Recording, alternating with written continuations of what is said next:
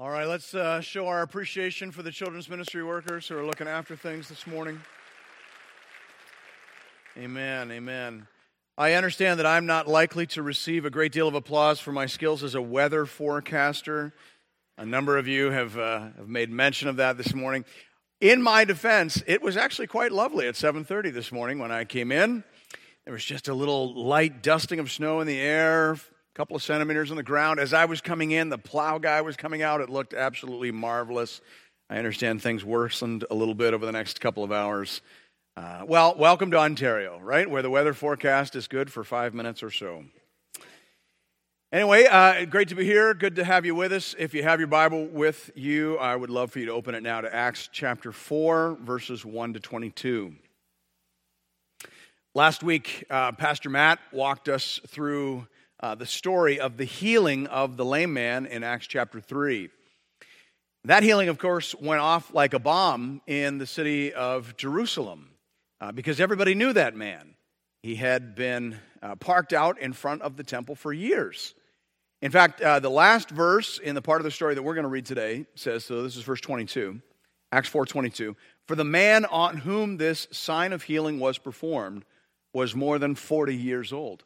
40 years old is ancient, according to my teenage children. Uh, so think how long this, this brother had been sitting out front of the temple. We can imagine that he, he probably started sitting out there when he was 15 or 16 years old, the age at which men would normally begin to go to work, but because of his condition, his only source of income would have been the charity of those uh, heading into the temple for worship. So for 25 years, think of that, for 25 years, Folks on their way into worship in the temple had been walking by this fellow. Uh, they'd probably got used to sticking a few coins in their, in their pocket, as it were, to, to throw in his cup on the way inside. But then all of a sudden, he's not sitting there anymore. In fact, the text says that he was walking and leaping and praising God. He had gone from sitting on a mat with a cup in his hand to break dancing in the court of the temple, and everybody was talking about it. It was the talk of the town. Everybody knew what had happened. Folks wanted to find out what was going on. And so Peter took the opportunity and preached an impromptu sermon about Jesus. Peter very wisely said, Don't look at me. Don't look at me. Look at Jesus. He's the one who did it. Jesus has given the man this perfect health in the presence of you all. And so the message here is that Jesus is still doing signs and wonders. He's, he's doing them now through the apostles, but he's still doing them. He's still lighting up road flares, as it were, in order to guide people toward the gospel of God. That's what's going on in the story. Now, here in chapter 4, because of the uproar that this uh, created, Peter and John have been arrested, and they now have the opportunity to give an explanation for this miracle to the Jewish authorities, and that's the part of the story we're entering into now. So let's listen in. We're going to pick up the story at chapter 4. I'll begin reading at verse 1. Hear now the word of the Lord. And as they were speaking to the people, the priests and the captain of the temple and the Sadducees came upon them, greatly annoyed because they were teaching the people and proclaiming in Jesus the resurrection from the dead. And they arrested them, put them in custody until the next day for it was already evening. But many of those who had heard the word believed, and the number of the men came to about 5,000. On the next day, their rulers and elders and scribes gathered together in Jerusalem with Annas the high priest, and Caiaphas, and John, and Alexander, and all who were of the high priestly family. And when they had set them in the midst, they inquired, By what power or by what name did you do this? Then Peter, filled with the Holy Spirit, said to them, Rulers of the people and elders, if we are being examined today concerning a good deed done to a crippled man, by what means this man has been healed, let it be known to all of you and to all the people of Israel that by the name of Jesus Christ of Nazareth, whom you crucified, whom God raised from the dead. By him, this man is standing before you well. This Jesus, is the stone that was rejected by you, the builders, which has become the cornerstone. And there is salvation in no one else, for there is no other name under heaven given among men by which we must be saved. Now, when they saw the boldness of Peter and John and perceived that they were uneducated, common men, they were astonished. And they recognized that they had been with Jesus. But seeing the man who was healed standing beside them, they had nothing to say in opposition. But when they had commanded them to leave the council, they conferred with one another, saying, What shall we do with these men? For that a notable sign has been performed through them is evident to all the inhabitants of Jerusalem, and we cannot deny it. But in order that it may spread no further among the people, let us warn them to speak no more to anyone in this name. So they called them and charged them not to speak or teach at all in the name of Jesus. But Peter and John answered them whether it is right in the sight of God to listen to you rather than to God, you must judge. For we cannot but speak of what we have seen and heard. And when they had further threatened them, they let them go, finding no way to punish them because of the people. For all were praising God for what had happened.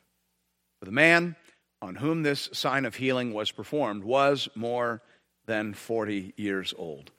This is the word of the Lord. Thanks be to God.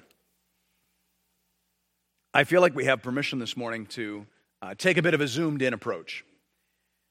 Uh, in a couple of weeks, we're going to get to that theme of conflict with the civil authorities that, is, uh, that reaches sort of its, its climax or its culmination in Acts 5. In Acts 5, of course, we get the, uh, the main passage in the New Testament we would consult in order to develop a bit of a theory of civil disobedience.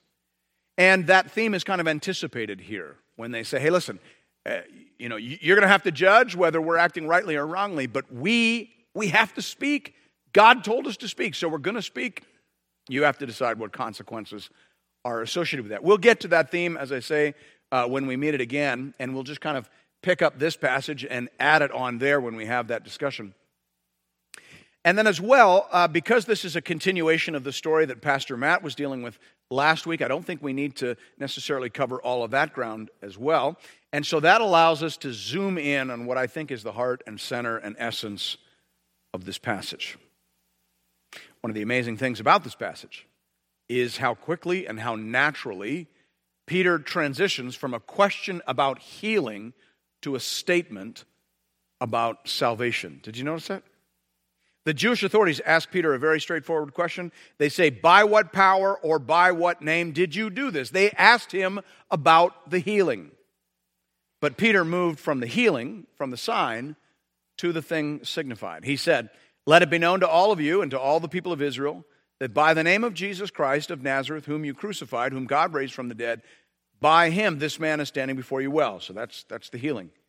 This Jesus is the stone that was rejected by you, the builders, which has become the cornerstone. And there is salvation in no one else, for there is no other name under heaven given among men by which we must be saved. John Stott says here we notice the ease with which Peter moves from healing to salvation, and from the particular to the general. He sees one man's physical cure as a picture of the salvation which is offered to all in Christ. Close quote. That's exactly right. Peter understood that this wasn't ultimately about the healing. This wasn't ultimately about the sign. This was about the thing signified.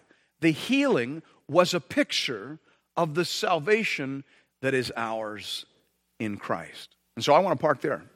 I want to camp out on this picture and I want to ask what it is saying to us about the salvation that is found in Christ. First and foundational thing I think we need to say, of course, is that it is a salvation from sin.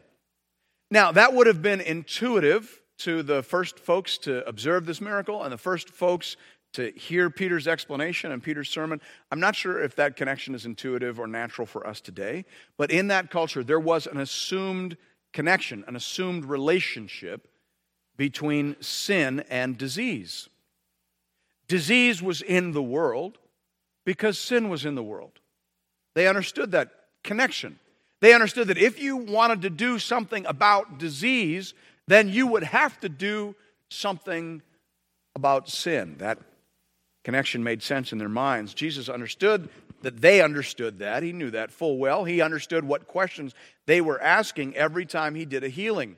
And so sometimes he would short circuit the process. He would, he would jump right into it. You remember that in Mark 2 when Jesus healed the paralytic. He said, Son, your sins are forgiven. And you remember, folks were freaked out by that.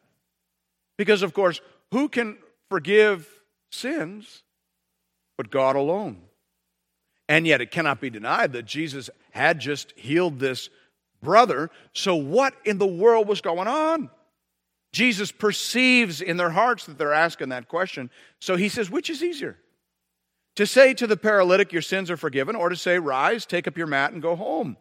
But that you may know that the Son of Man has authority on earth to forgive sins, he said to the paralytic, I say to you, Rise, pick up your bed, and go home. You see that? It's all a piece.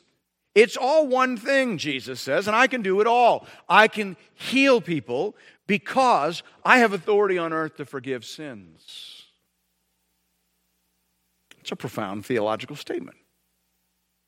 It is sin, you see, that ultimately blocks us from receiving the blessings of Almighty God. That's why in James 5, in the passage about calling the elders to pray. Do you remember that? We, and by the way, that should probably be said more often than it is said from here. I take responsibility from that. If, if you are sick, if you are wrestling with an ailment or a disease, and you need grace from God, whatever it is you're looking for, you can call the elders. We, we do elder prayer on Monday night. On most Monday nights, it's just us praying as elders and pastors. We get together, we pray, we pray through the care list, uh, we pray for the uh, prayer requests that are mentioned here on a Sunday morning. So make sure you're putting prayer requests in there. We pray for those. But then I don't, I don't know what the ratio would be. One of the brothers is probably better at guessing that than I am, but uh, I'll say one out of eight or one out of nine. Fair, James is nodding his head. Uh, someone will call and say, Can I come in and be specifically prayed for? And they'll come in and they'll sit and, and we'll gather around. We anoint them with oil, we lay hands on them, and we pray. And of course, whenever we do that, we read James 5 because that's the passage that gives us instruction about how to do that.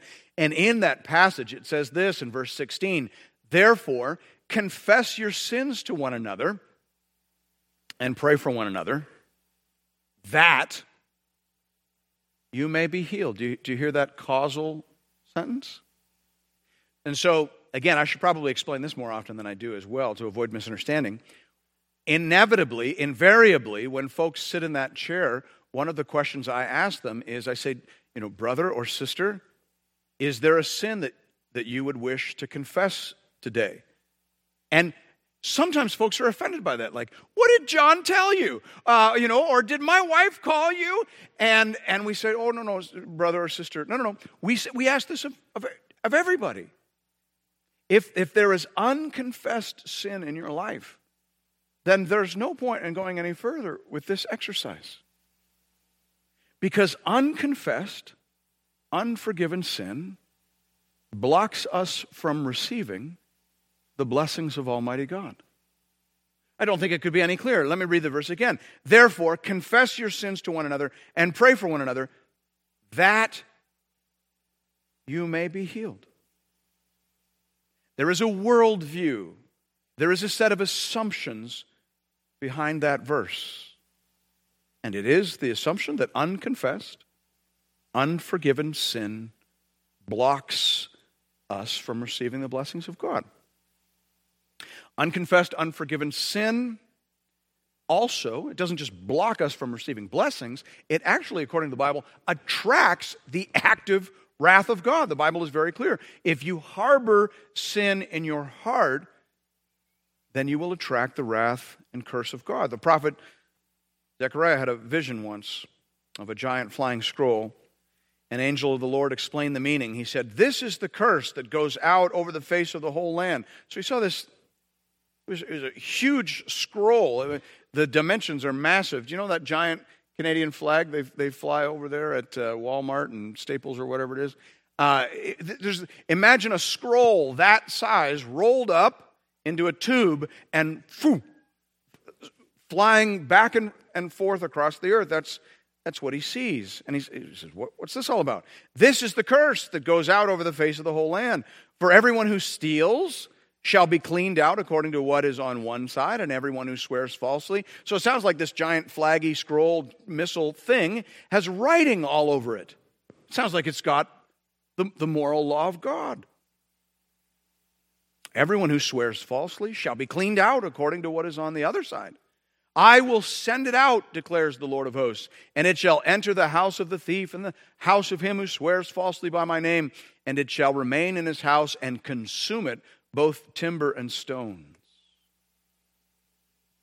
So the angel says that God has basically fired off providential powers from his throne.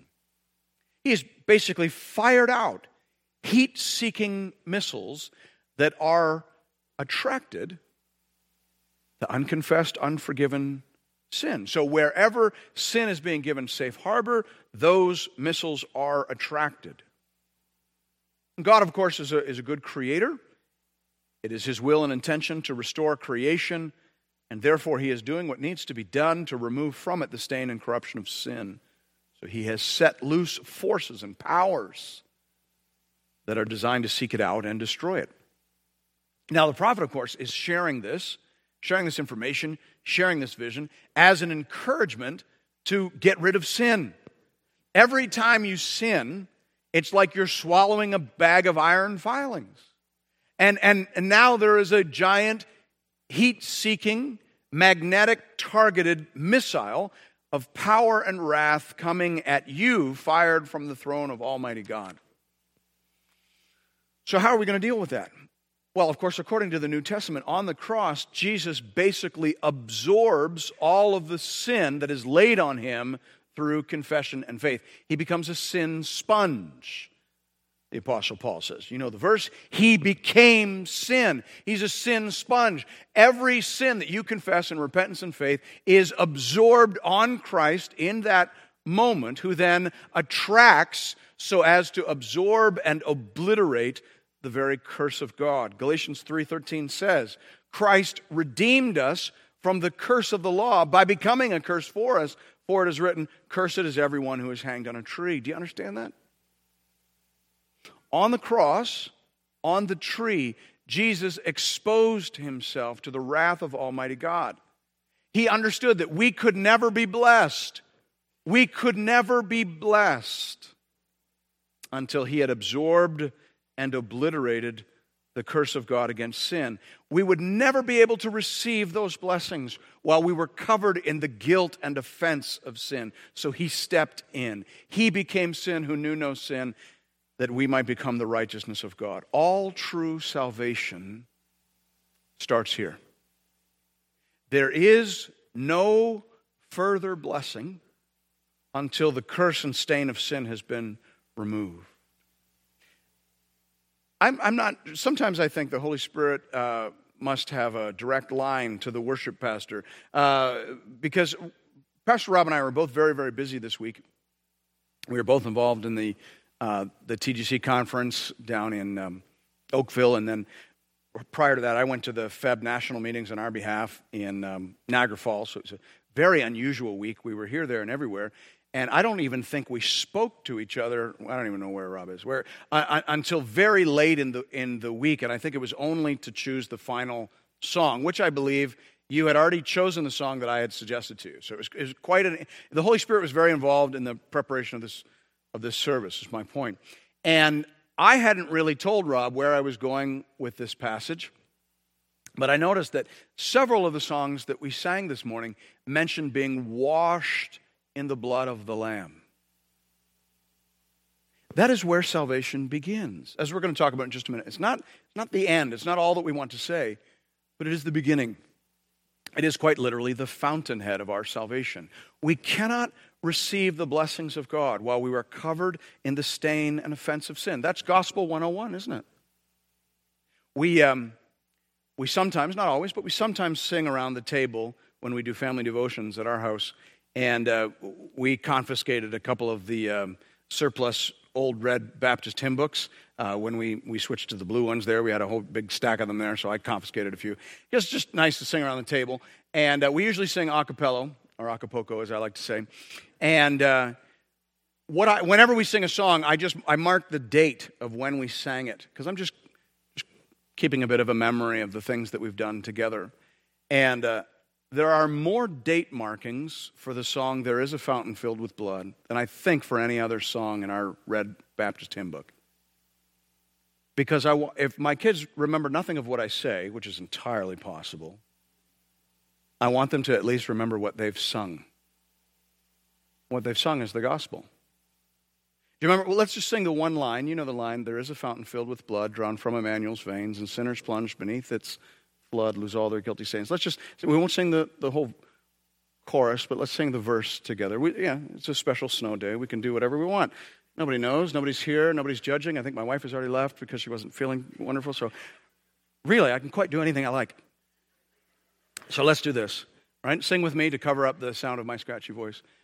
There is a fountain filled with blood drawn from Emmanuel's veins, and sinners plunged beneath that flood lose all their guilty stains.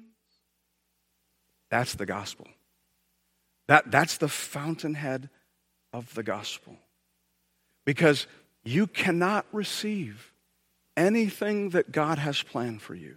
You cannot be part of the new creation blessings of God while you are covered in the filth, stain, and offense of sin. But thanks be to God, all of that can be removed. All of that can be washed away through the blood of Jesus Christ. Can you say amen to that? Amen. There was nothing like that in Old Testament Judaism. There was no character whose death had any sacrificial value. Think of that. There's, there's no character like that. All, who are the great characters in the Old Testament? I mean, we could name 20. But surely the Mount Rushmore would, would, would be, you know, on Mount Rushmore the Old Testament would, would be Moses and David. Two men who committed arguably the greatest sins recorded of saints in the Old Testament. One wonders why that is.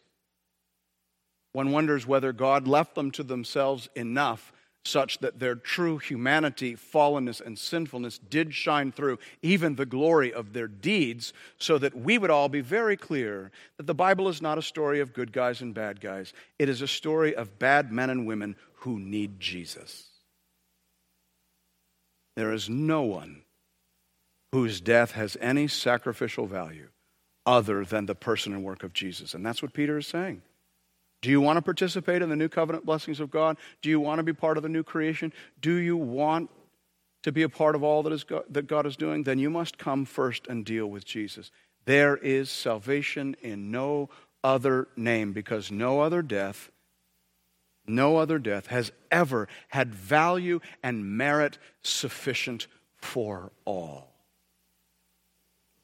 But that death, but that man but that life, but that Lamb of God who takes away the sin of the world. That is the fountainhead of the gospel. And so, of course, our salvation is first and foremost a salvation from sin. We must have the stain and offense of sin wiped away such that the windows of heaven may be opened and the blessings of God flow down. So sin is first and foremost a salvation, or salvation is first and foremost a salvation from sin, but there is more. We see also that it is a salvation unto strength. There are a couple ways uh, that that point is made in this lovely story. The obvious one, of course, is the fact that in this great work of healing and salvation, this brother is literally lifted up onto his feet and enabled to stand once again like a man. As soon as he had contact with Jesus through the preaching of the apostles, the Bible says, immediately his feet and ankles were made strong. So, if that is a picture of salvation, then obviously salvation is about making us strong. It is about lifting us up onto our feet again. It is about giving us back our purpose and dignity. It is about restoring us to the calling we had at first. Of course, we get a picture of that in the healing of the lame man, but I think there's another picture of it as well in the story. Look at Acts 4:13. It says, "Now, when they saw the boldness of Peter and John, they perceived that they were uneducated, common men. They were astonished, and they recognized that they had been with Jesus. Do you see? It wasn't just the lame man that was getting strong in this story, it was Peter and John as well. Peter, who just a short while ago denied Jesus three times on the night that he was arrested. And of course, it's not just Peter. We often talk about Peter, but he at least followed more than all the rest. The Bible says that when they came for Jesus, when they arrested Jesus, all the disciples fled. Peter at least followed from a distance, but John too abandoned the Lord. And so these were weak men just a few weeks ago. But now, here in this story, they are remarkably strong. Now they are healing people. Now they are preaching the Bible. Now they are commending Christ. Now they are defying even the power and authority of the state. Who are these people? Listen to Peter. This is how he's talking now. Whether it is right in the sight of God to listen to you rather than to God, you must judge, for we cannot but speak of what we have seen and heard. Who is this guy? Who are these men? Where did they find this sudden strength? And the answer, of course, is Jesus when Jesus saves us, he doesn't just forgive us. By the way, it feels almost blasphemous, doesn't it, to put the word just in front of the phrase forgive us. But to be faithful, we must. Because the Bible says he doesn't just forgive us, he also makes us strong. This is salvation in all its fullness. This is the salvation that was prophesied all the way back in the Old Testament. In Ezekiel 36, the prophet records God as promising, I will sprinkle clean water on you, and you shall be clean from all your uncleannesses, and from all your idols I will cleanse you. So that's the washing part. God understood that there was, there was a significant settled problem between himself and Israel. God had a desire to bless Israel, Israel had a desire to receive blessings, and yet there was always the problem of sin. And, uh, you know, as the prophet said, it is a bit of a problem when God would like to bless you, but he has fired off heat seeking missiles from his throne to destroy sin, and you eat sin three meals a day. That's the essential challenge of the Old Testament. There's an old saying it's very hard for a holy God to bless sinful people. It's so hard, such a problem could only be solved by the cross. And so, of course, God promises that. I will sprinkle clean water on you, I will deal with that issue. But that's not all that is promised in that passage. God goes on to say, and, wonderful word that is, and I will give you a new heart and a new spirit I will put within you. Listen to all these ands. And I will remove the heart of stone from your flesh, and give you a heart of flesh. And I will put my spirit within you, and cause you to walk in my statutes, and be careful to obey my rules. That is salvation in all its fullness. God says, I'll wash your heart.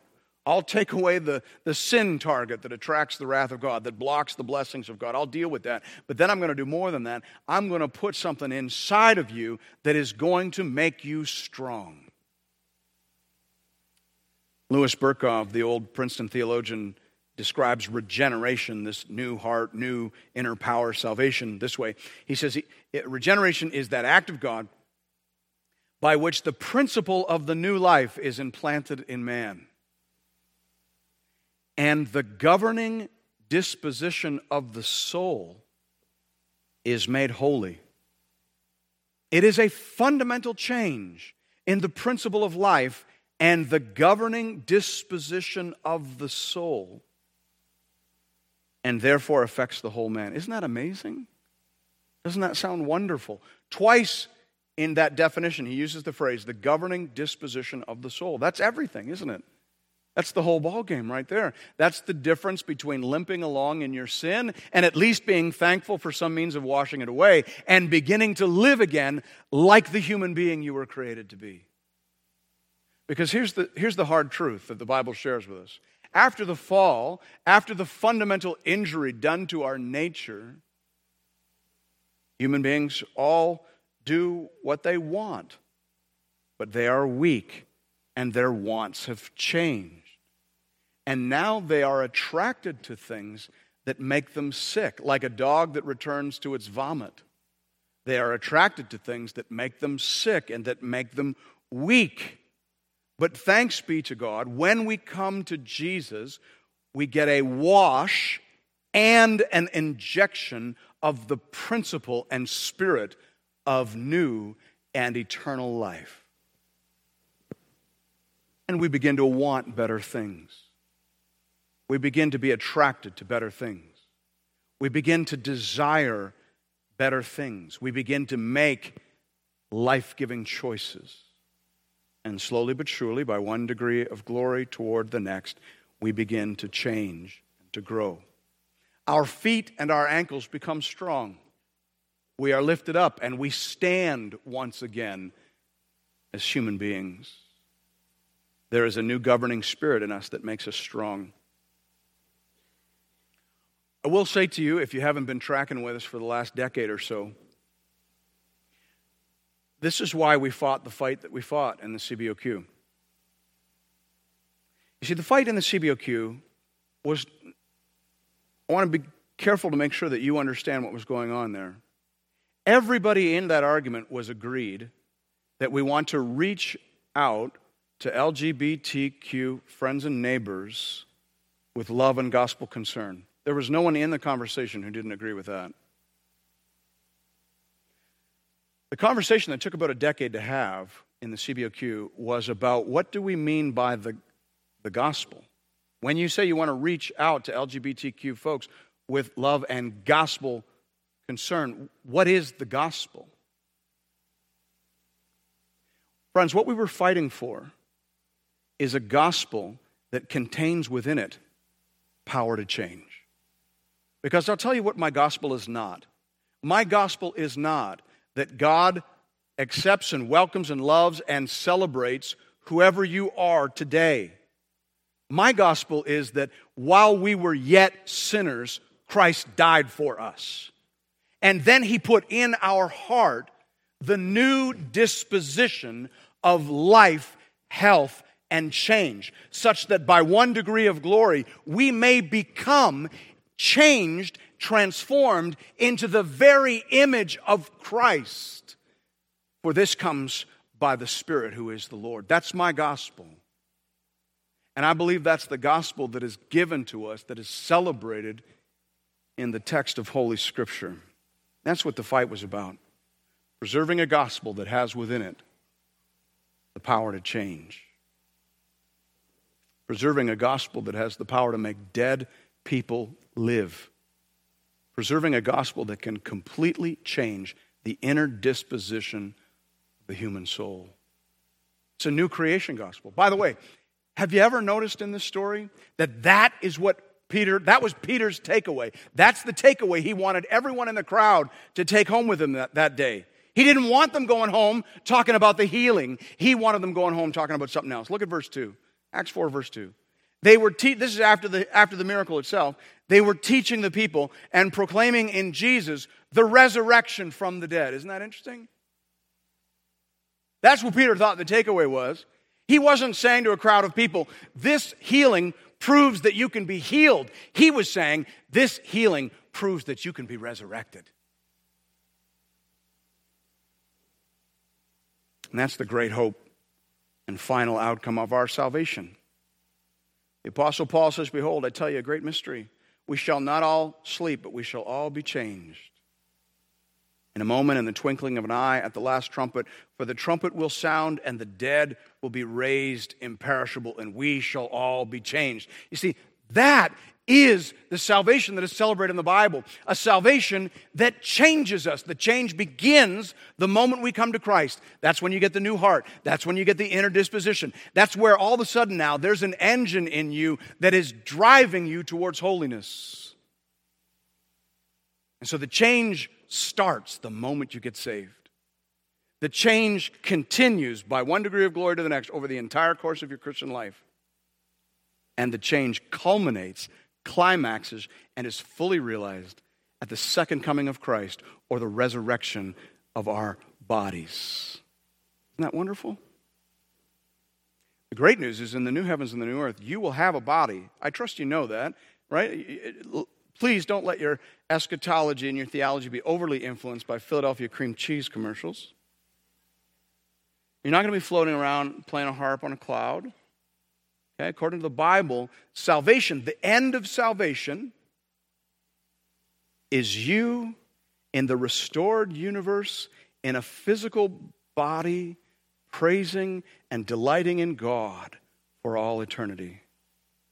Your future, if you are in Christ, is an embodied future. Do you know that? You know how I know that? Because right now there's a human being in a body in the very presence of God, Jesus Christ. You know, he didn't shed his body, when he ascended into heaven.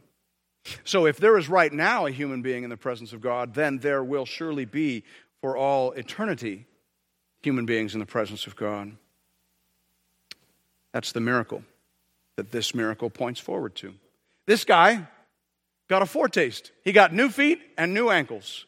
Let me tell you something, brothers and sisters. I want more than that.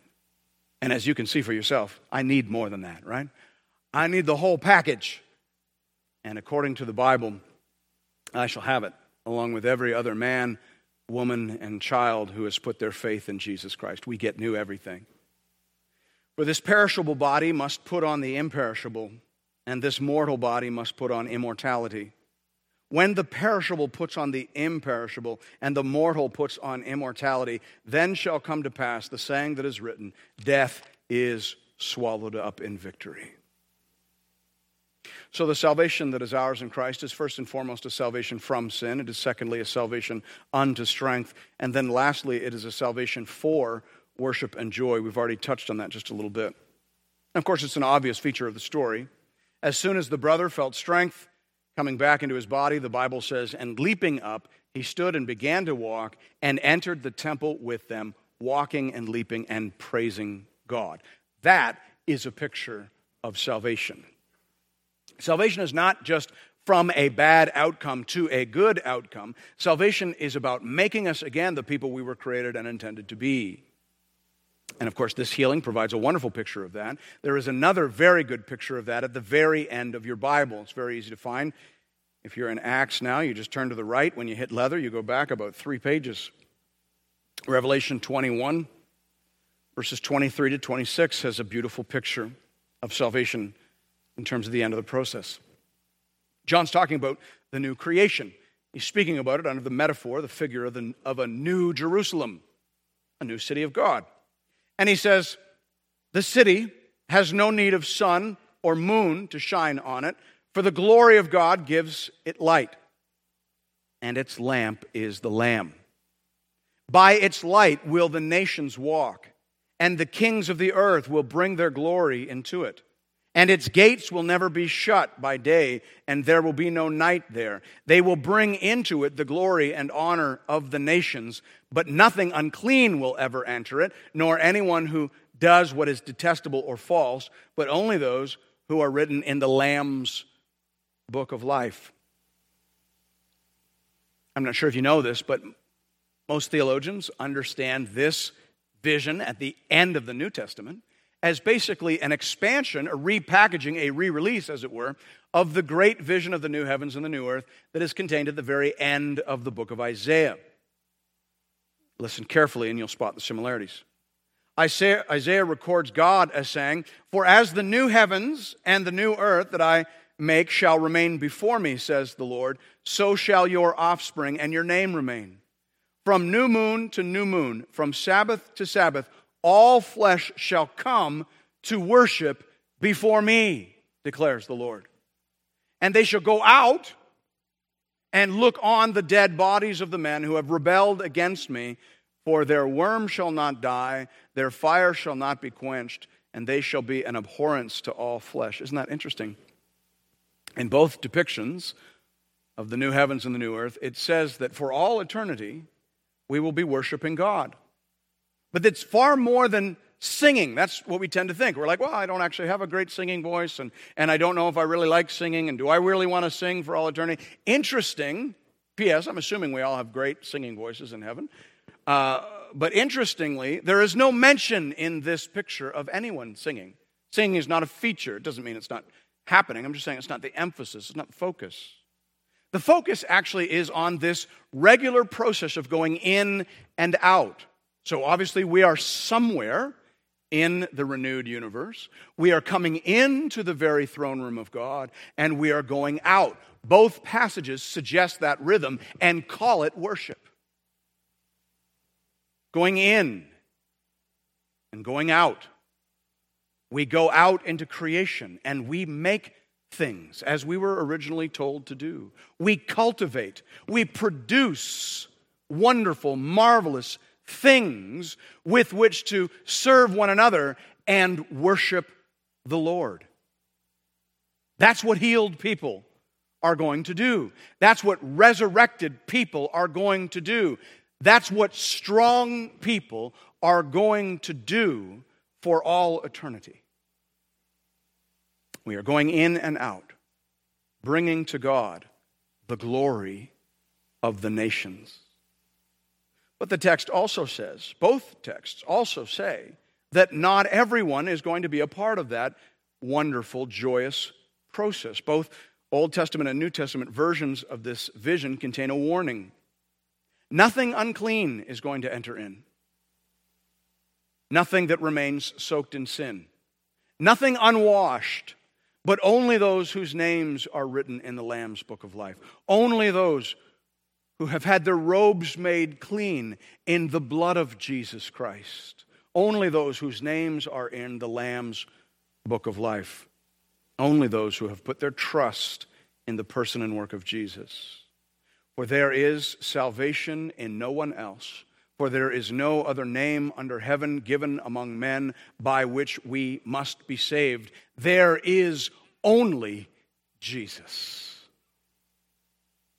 So come. Come unto this Jesus and be saved. Saved from sin, saved unto strength, and saved for worship and joy for all eternity. Thanks be to God. Let's pray together. Let's bow our heads and pray. And, and, and just with, with heads bowed, I want to suggest a couple of prayer applications for you to consider. Consider it with your eyes closed, consider it with your hearts quieted.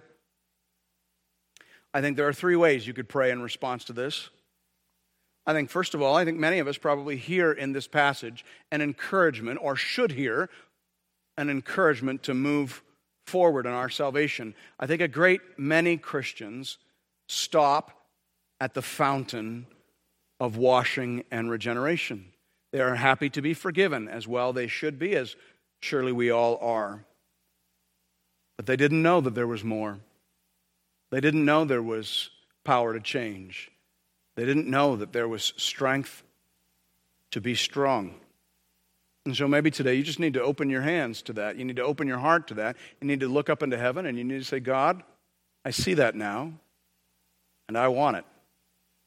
By supplies of your Spirit, strengthen my inner disposition, strengthen my ankles and my feet, and allow me now to begin walking faithfully in your ways. That would be a good prayer for you. Another potential prayer response would be to confess a sin that you have been harboring in your heart, that you've been cherishing, that you have not confessed. Unconfessed sin. If your sin has not been confessed and through repentance hung on the cross of Jesus Christ, then it has not exhausted its potential to attract wrath of God. It has not exhausted its potential to obscure and block the blessings of God. And so be washed. Confess that sin. And don't just confess it to Jesus, do that first. But then remember, James 5 says, confess your sins to one another. I do think there is something very important about having it come out of your mouth.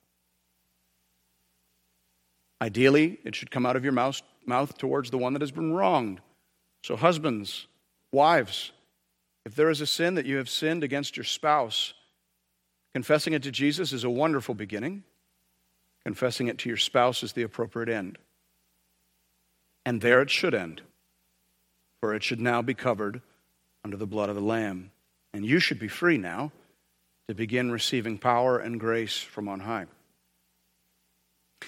And then a third potential application in prayer this morning would be for some of you, I'm sure, to begin at the beginning, to be meeting with God at the foot of the cross, and to be cleansed in the fountain of Christ's blood.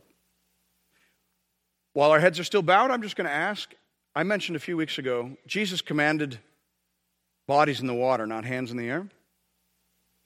Meaning, he said we were to go into the world and make disciples, baptizing them, not asking them to raise their hand, baptizing them.